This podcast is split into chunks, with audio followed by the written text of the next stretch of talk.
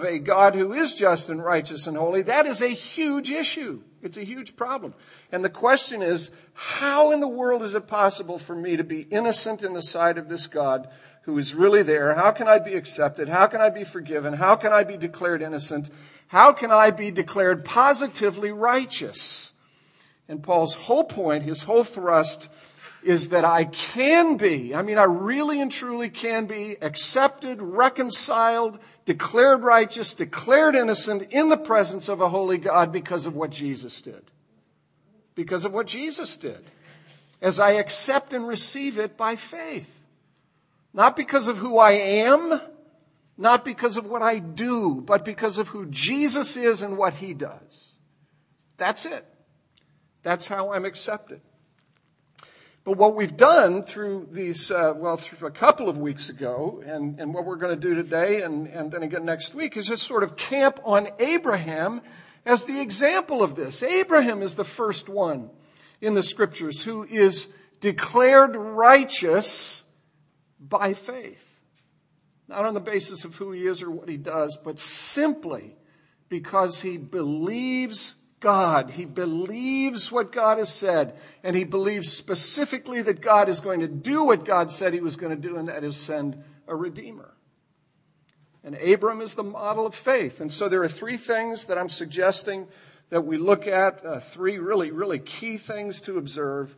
The nature of faith, which we looked at a couple of weeks ago, and then today, the growth of faith, and then the outcome of faith nature of faith, growth of faith, and the outcome of faith. And today we want to look at the growth of faith. And if you look with me at verses 18 to 21, you'll see in this text that Paul says this very thing. Abram's faith grew. And the thing we want to wrestle with is how does it grow? How does faith grow? Okay? So verse 18. In hope, he, Abraham, believed against hope. Remember the bad fact pattern? We're going to see it again in hope, he believed against hope that he should become the father of many nations, as he had been told, so shall your offspring be. He did not weaken in faith when he considered his own body, which was as good as dead since he was about a hundred years old, or when he considered the barrenness of Sarah's womb. No distrust made him waver concerning the promise of God, but he grew strong in his faith as he gave glory to God, fully convinced that God was able to do what he, God, had promised. What he, God, had promised. Let's pray. Lord, help us. Um, you've made great and precious promises to us. Peter tells us that. You've made great and precious promises to us. Help us to understand how it is we actually can grow in believing. In believing, we pray. Help us to understand your word in Jesus' name. Amen. You may be seated. How do you grow in faith? How does this happen? Uh, you remember what faith is. You remember that faith is not just a bunch of ideas in your head, not a bunch of abstractions in your brain. You remember that faith is trust. And you remember, I trust, that that faith is belief in, trusting in the promise and person of God. It is trust in His Word. It is trust in what He has said. And ultimately, it is me entrusting myself to Him. But the focus of this thing, the center of this thing for us is His Word and His promise. And five times in verses 13 to 21 in chapter 4 of Romans, this word or phrase promise or the promise is used. It's mentioned five times. The promise is what God has said. It is His word. And the promise was that Abraham would have a son and that through this son, the whole world would be blessed. He would have many descendants. He would be given a land and Genesis 15 tells us that Abram believed God, believed his promise, entrusted himself to his word. And, and that promise regarding descendants and, and regarding a son and all of that comes to its culmination in Jesus. And Jesus himself says in John 8:56 that Abram was looking ahead to Jesus. To Jesus. Jesus himself said, let me just remind you, Abram rejoiced to see my day, my day, and he saw it and was glad. On the other side of the cross, on the other side of the cross, Abram believed in Jesus, believed in the promise of the coming Jesus, was looking for the fulfillment of the promise, was looking to the Son. And so the first thing that we've said about faith is that faith is trust. It is trust in the Word of God, the promise of God culminating in Jesus. It is in fact entrusting myself to God as He reveals Himself in His Word. Second thing we've said, and this is where we remember the bad fact pattern, faith is realistic. Faith is not uh, just a kind of an optimism. It's not just a hopefulness. It's not just a uh, things will work out kind of a thing. It's very realistic. Abram looked at his own body, the text tells us. He looked at Sarah's body. He saw a bad fact pattern. Okay, these people were not fools. They were not idiots. They know how babies are made. And I don't mean to be indiscreet, but I'll just say it again. Don't mean to be indiscreet, but this involves shriveled ovaries, no more eggs. And even if Abraham could, Sarah couldn't. bad fact pattern. And the text tells us that Abram did not weaken in his faith when he considered his own body, which was as good as dead, for he was about a 100 years old, or the barrenness of Sarah's womb. Here's the point there isn't anything in Abram's current experience that suggests that the promise will be fulfilled. Nothing in his current experience that suggests that he should believe that the promise would be fulfilled, and yet he continued to believe. He continued to believe. So we come to the second thing. How does faith grow? How does faith grow in the midst of a bad fact pattern? How does faith grow when everything in your life, everything you see, feel, taste, touch, how does faith grow when there isn't anything in you or around you that suggests that you should continue to believe God? How does faith grow? Let me give you the principle, then I'm going to give you an illustration, and then we're going to look at Abram's life a little bit more closely. Here's the principle faith grows by believing. Faith grows by believing. Faith grows by believing as faith is refined and tested Faith grows as faith being refined and tested is fed and nourished. That's the principle. Don't look for a pill. Don't look for a book. Don't look for a shortcut. Faith grows by faithing. Belief grows by believing.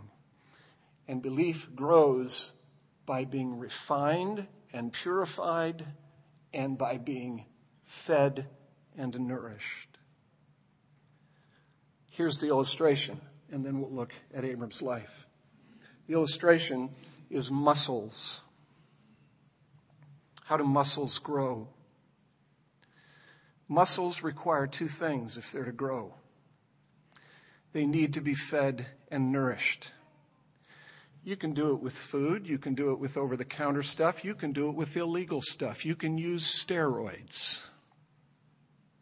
You can feed muscles legally and illegally. They need nutrients. They need protein. They need the stuff that causes muscles to grow. But listen, you can't sit in your La-Z-Boy in front of a television set, stuffing yourself with all kinds of nutrients and expect muscles to grow. You will grow, the muscles won't. That's a part of the, I mean, that's a bit, I, you know, you see the articles, you see the stuff. Obesity is a problem in the United States of America. We feed, but we don't refine. We don't test. We don't, this is a strong word, punish our muscles. You got to have two things. You have to muscle your muscles in order for your muscles to grow. You have to use them. You have to exercise them. You have to do something with the nutrients that are being pumped into your body. If you don't have the nutrients, you become exhausted, you wear down, you die. If you don't have the exercise, you become exhausted, you wear down, you die. You have to have nutrients and you have to have exercise. You've got to feed and nourish. You have to refine and purify faith. Folks, that's the way it works. That is the hard reality of the Christian life. That is why Abram is an example to us, not only of what it is to be justified by faith, this thing which God does, this declarative act of God in which He, on the basis of the finished work of Christ, received by faith, declares me, the sinner, innocent and righteous in His presence. Abram's an example of that, but Abram is, a, is an example of what it looks like to live moment by moment, day after day, by faith, growing in faith. And let me tell you, it wasn't easy for Abram. It wasn't easy for Abram. It can't have been easy for Abram. Let me suggest to you how. Let's look at Abram's life for a minute. By the way, I have to tell you really quickly I'm not going to tell you who said this, and I'm not going to do it, but somebody said in the Inquirers class, you know, I, I wish sometime that you would just take the clock off the wall and keep going. Because sometimes I get caught up in this thing and I feel like we're all on a roll and then it stops. Clock is there. I can see it. But there's a lot to say about this. As you look at Abram's life, so let's look at Abram's life for just a couple of minutes and, and observe some things about Abram growing in his faith.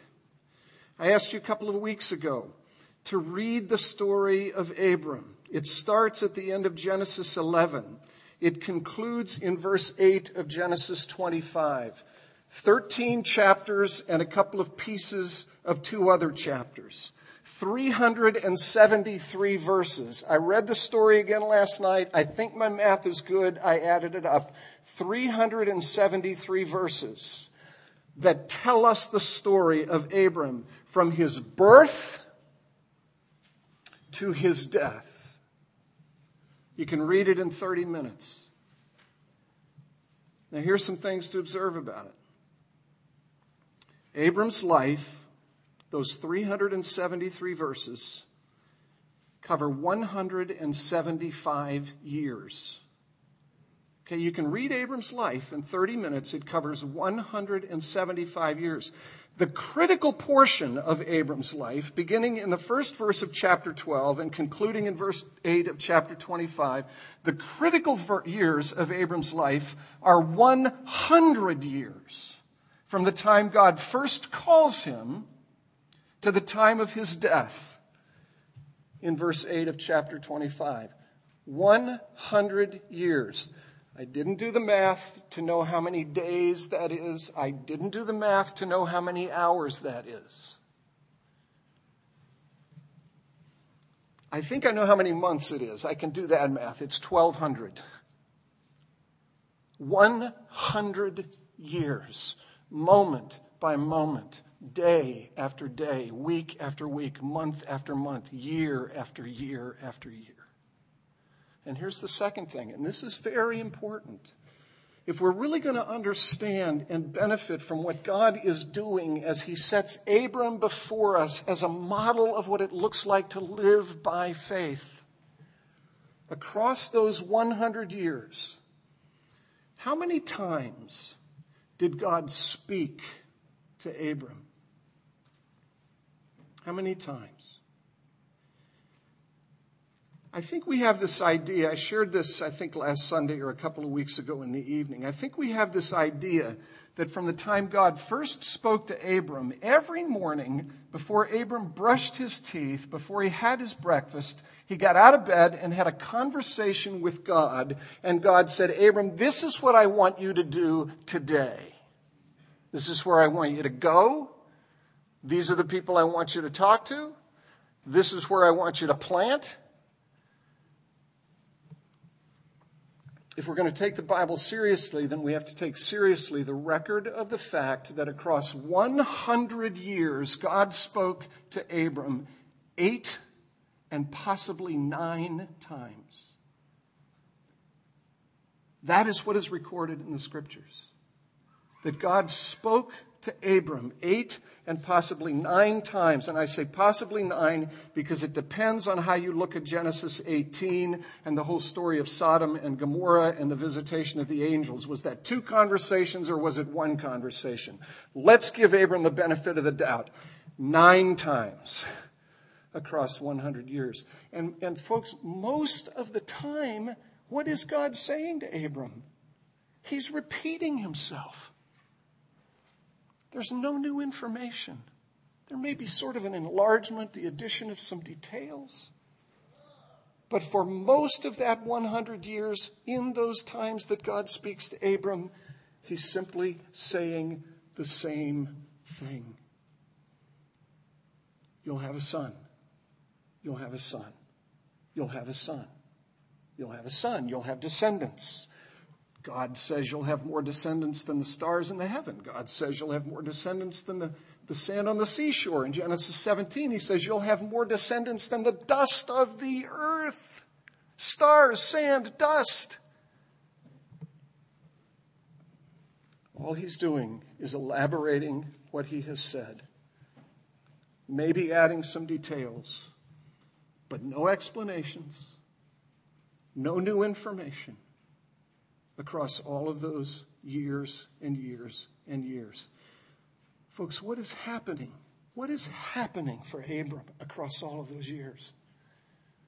His faith is being tested. His faith is being refined. His faith is being purified. His faith is being directed more and more and more and more in the direction of the God who has spoken, who has given him this promise, and away from false gods that cannot fulfill his deepest hopes and dreams. His faith is being purified. His faith is being tested. And his faith is being nourished more and more and more. He is being forced to entrust himself to the promise and the person of God. The promise, the promise, the Word of God, the person of God. And he's being asked to do that as continually he looks at his circumstances around him, and nothing in his circumstances around him even begin to correspond to the promise, the Word of God, the thing that God has said. How does faith grow? It grows by testing. It grows by being purified. It grows as faith is turned more and more and more in the direction of the God who is really there, who speaks, who makes promises, who himself is to be trusted. That's how his faith grows. Here's another thing. Think about this against all of these years, and maybe have alluded to this in the past, maybe mentioned it a couple of weeks ago in some setting, I don't remember. Think of his names his names. Now here he is, Genesis 12. You're going to have descendants. What does that mean? You got to have one before you can have many. Right? I think. You got to have one before you can have many. You have to have a son before you can have sons. What does Abram's name mean? It means exalted father. Exalted father. Everywhere he goes. Everywhere he goes. He's 75 years old when he hears it the first time. Then he's 80 years old. Then he's 85 years old. He's 85 years old before he and his wife, his wife actually concoct this scheme that apart from what God has promised that he would do, they'd figure out a way to fulfill the promise. And so Sarah gives Hagar to Abram and Abram has a child through Hagar.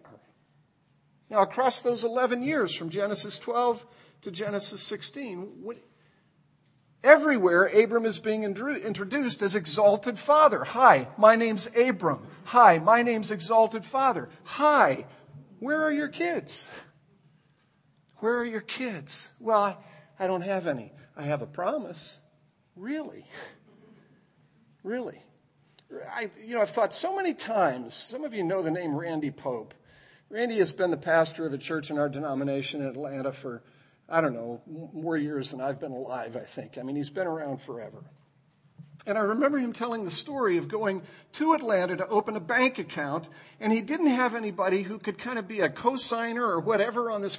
And he's in this conversation with this teller, and he's t- telling her, uh, "Well, I'm a pastor. Well, what's the name of your church? Well, we don't have a name yet. Well, where is your church? Well, we don't have an address yet. Well, have, where are your? I mean, where do you meet? He said, "Well." Well, I don't really have a church, but I'm going to have a church. but I'm going to have a church. What's your name? Abram, exalted father. Where are the kids? Where are the grandkids? He's 85 years old. Not unreasonable to think he might have some great grandkids. Where are they? They don't exist. They're not, but I have a promise. I have a promise. Then you move deeper into his into his life and his name gets changed. It gets changed from Abram to what? Abraham. What does Abraham mean? Father of a vast multitude. I mean, look, if Abram wasn't embarrassing, how embarrassing is Abraham?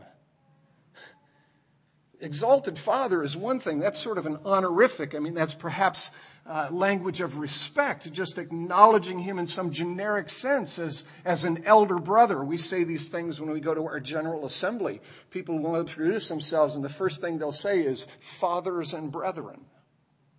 I'm, I'm no longer a brethren. I'm now becoming a father when I go to General Assembly. You know, it's a, it's a, it's a term uh, that honors a person. But here, father of a vast multitude, that gets more specific father of sons, father of grandsons and granddaughters, father of great, great, great grandsons. Where are they? There aren't any. Do you see this? Across all of these years, he continues to look at his circumstances, look at his life. He has this name and this name that gets changed, and all he has is a promise a promise from the God who is really there. And across all of these years, his faith is purified, strengthened. His faith is turned more and more and more in the direction of the God who is really there and who has spoken this promise to him. Let's recognize one more thing. Let's recognize this. Abram's faith failed. It failed. It failed early on when he was going to turn his wife over to an Egyptian king because he cared more about preserving his own life than he did the integrity of his wife. You remember that? But let's remember that he did the same thing long after Genesis 15, long after Genesis 17, long after God has repeated the promise these several times. He did the same thing again with Abimelech in chapter 21. He's deep into the faith. He's deep into the faith. And he's willing to turn his wife over to a pagan king to save his own neck. His faith failed. And even more ingloriously is that whole situation with Hagar. God had made a promise that Abram and Sarah would have children. That is clear in Genesis 12. His faith failed. And here's really, really, really something very interesting. At the end of chapter 16, when Ishmael is born to Hagar, Abram is 86 years old. The next verse is verse 1 of chapter 17. And the first thing that is said about Abram is that he was 99 years old. Now, listen, folks. There is an existential reality about this, an excruciating existential life reality about this. Abram fails. His faith fails. And God does not speak for 13 years. For 13 years.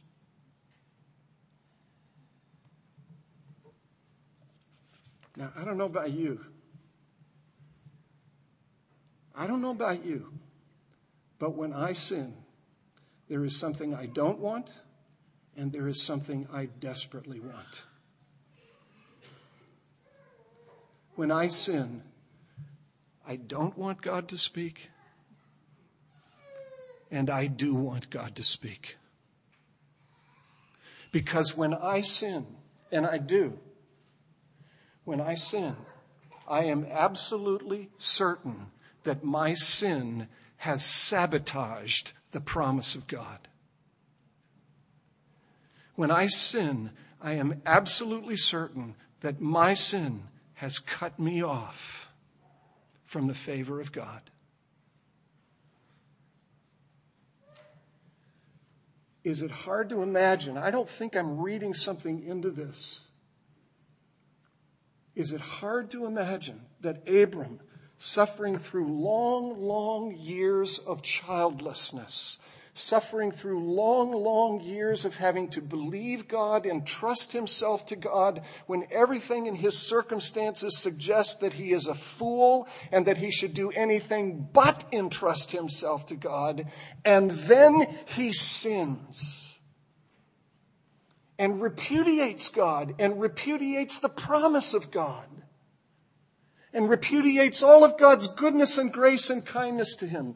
Is it at all difficult to imagine across those 13 years that Abram would have said to himself on many, many occasions, Here I am in a foreign land, cut off from my family, cut off from what is familiar to me, called to follow a God whom I can't see who has spoken to me four times, four times in 10, 15, 20 years,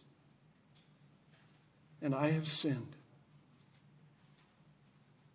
I haven't heard from him for two months, for two years, for six years, for eight years, for 11 years. I sinned and I haven't heard from him. It's over. It's over. It's done. I have sabotaged and torpedoed the promise of God by my own sin and rebellion.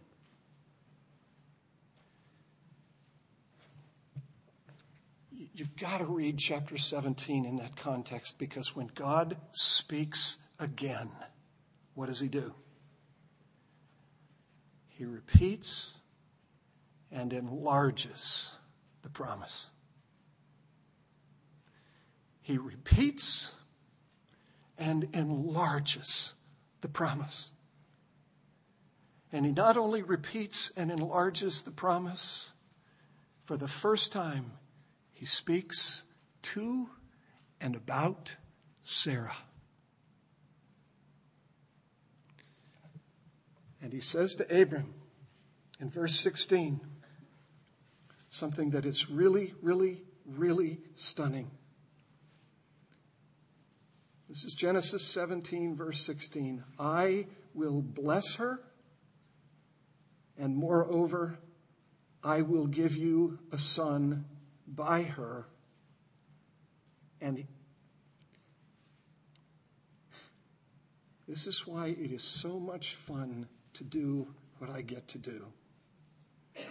All of the translations that I'm familiar with translate that verb, give. I will give her a son, like I will give you a son by her. They all translate it as future tense. And in the original, it is past tense. I have given her a son. I have given her a son. You see, what still remains future for Abram and Sarah is very present, very real, and very fulfilled for the God who makes the promise. And what God is saying to Abram and Sarah is simply this Your sin hasn't, nor can your sin sabotage my promise and my purpose to do for you and through you what I promise to do. And Abram believes God in the face of his circumstances and even in the face of his own sin.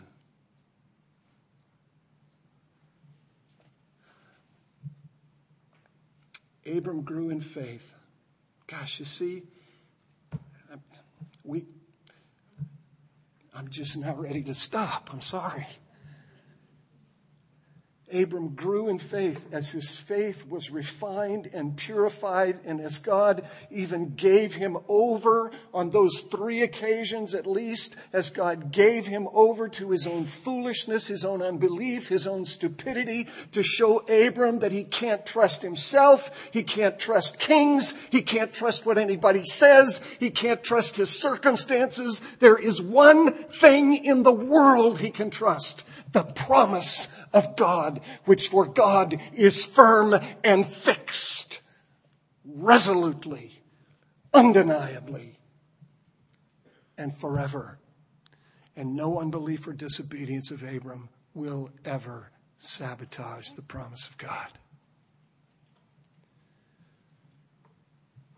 We had a little conversation this last week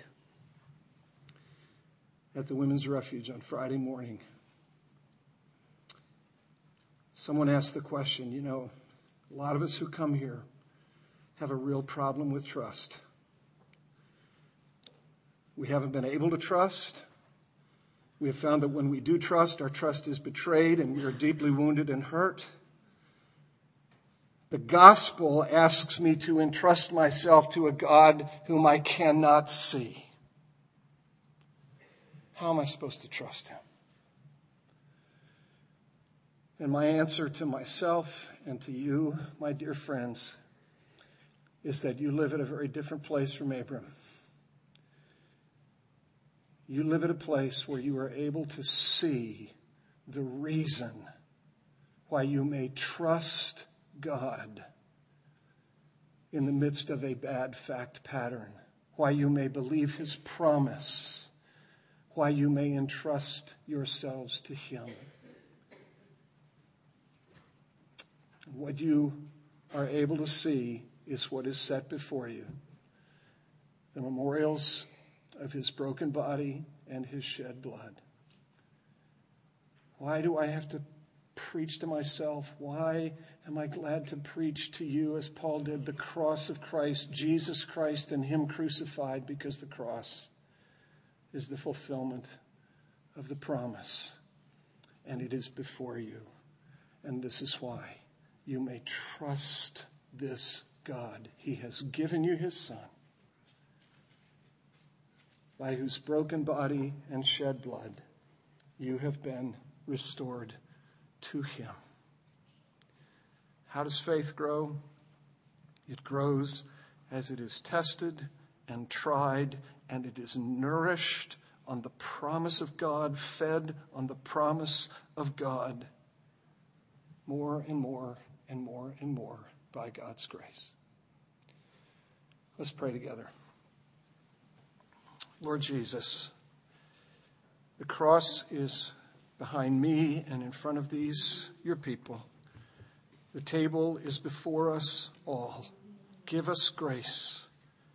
Give us grace not to see the bad fact pattern, but give us grace to see the greatest fact the broken body and shed blood of Jesus, who is the evidence to us of your determination, your determination to fulfill every good purpose that you have for us. Help us to see this. In Jesus' name, amen.